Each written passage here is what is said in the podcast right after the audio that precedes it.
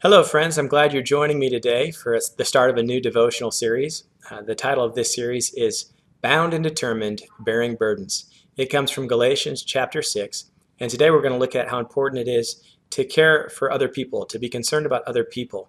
As we live this Christian life, we need to be bound and determined and bear one another's burdens. And so let's go ahead and just read the first uh, few verses of Galatians chapter 6, and then we'll discuss it. Brethren, if a man is overtaken in any trespass, you who are spiritual, restore such a, a one in a spirit of gentleness, considering yourself, lest you also be tempted.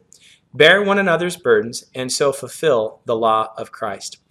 And so we'll look at some other verses in that passage as we dig in, but the importance today is that we need to have a concern for the welfare of others when we are trying to bear one another's burdens, when we're trying to lift our own loads.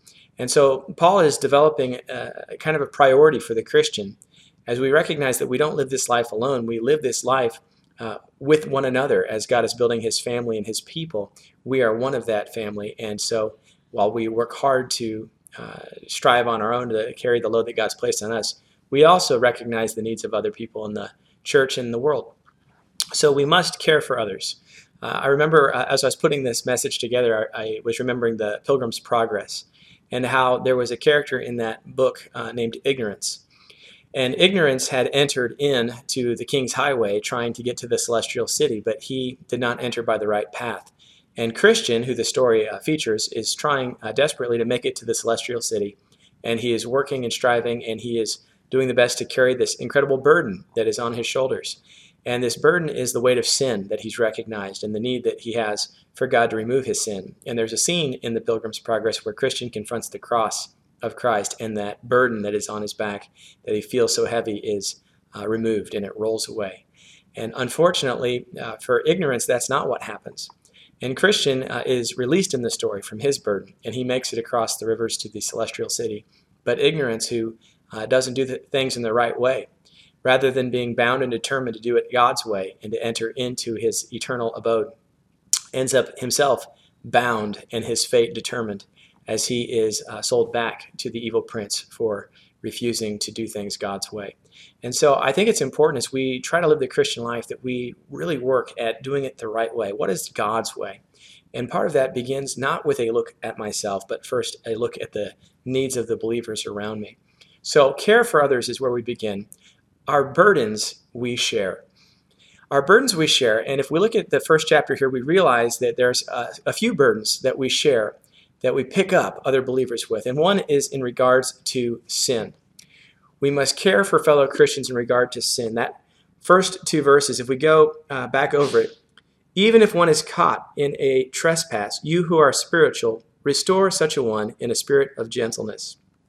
Each one looking to yourself so that you will not be tempted. So we are going to try and lift each other up as we strive against sin. And we personally strive against sin, but we recognize that everybody, everybody in the family of Christ still struggles with sin. And so we want to lift each other up. We want to encourage people. We want to try to not be uh, stumbling blocks for our brothers in Christ, but rather to encourage people to stay the course, be victorious, and so, whatever your sin is, or whatever you know uh, a brother or sister in Christ has a sin in their life, uh, look for ways to encourage them to continue in the fight. Be an accountability partner, be a prayer partner, find ways to lift them up. We must care for our fellow Christians in regards to their general need.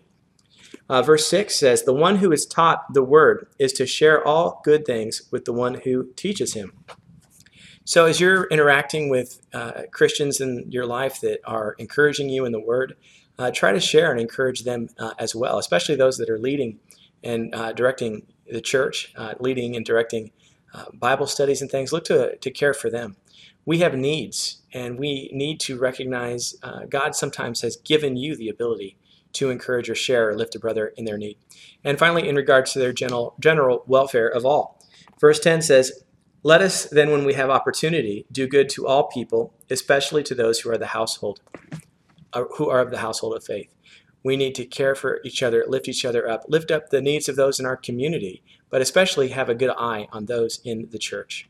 So, our burdens we share, but we also do so while we're protecting our own souls. Our care for others must not bring us into temptation. This is really important. The second part of verse 1 says, Restore such a one in a spirit of gentleness, but each one looking to yourself, so that you also won't be tempted. In the Christian life, while we are looking to encourage one another, we have to take guard of our own souls and make sure that we don't put ourselves at risk. Sometimes Christians who've come out of addiction might not be the best Christian to pull a brother out of that same uh, area of addiction because they could be pulled back in. And we have to have some wisdom here as we're exercising and walking in the faith of how we can help. And maybe uh, we can help certain brothers and sisters in certain ways, but there's certain situations we can't pull ourselves into. And we also have to guard against false pride verse 3 says, For if anyone thinks he is something when he is nothing, he deceives himself. And so we can get to a point where we feel like we have arrived and we can allow our uh, victories in Christ to become a sense of pride. And this, of course, is terrible for our own spiritual development because the Bible tells us God resists the proud and he gives grace to the humble. I've heard it said this way uh, God gives grace to the humble, but he pickles the proud. He preserves the foolish, but he pickles the proud.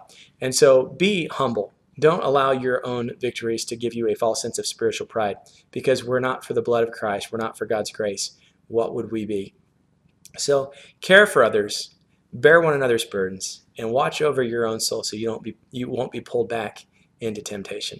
I hope that encourages you. I hope that you will continue and be devoted to looking out for the welfare of your brothers and sisters in Christ and the general welfare of the community.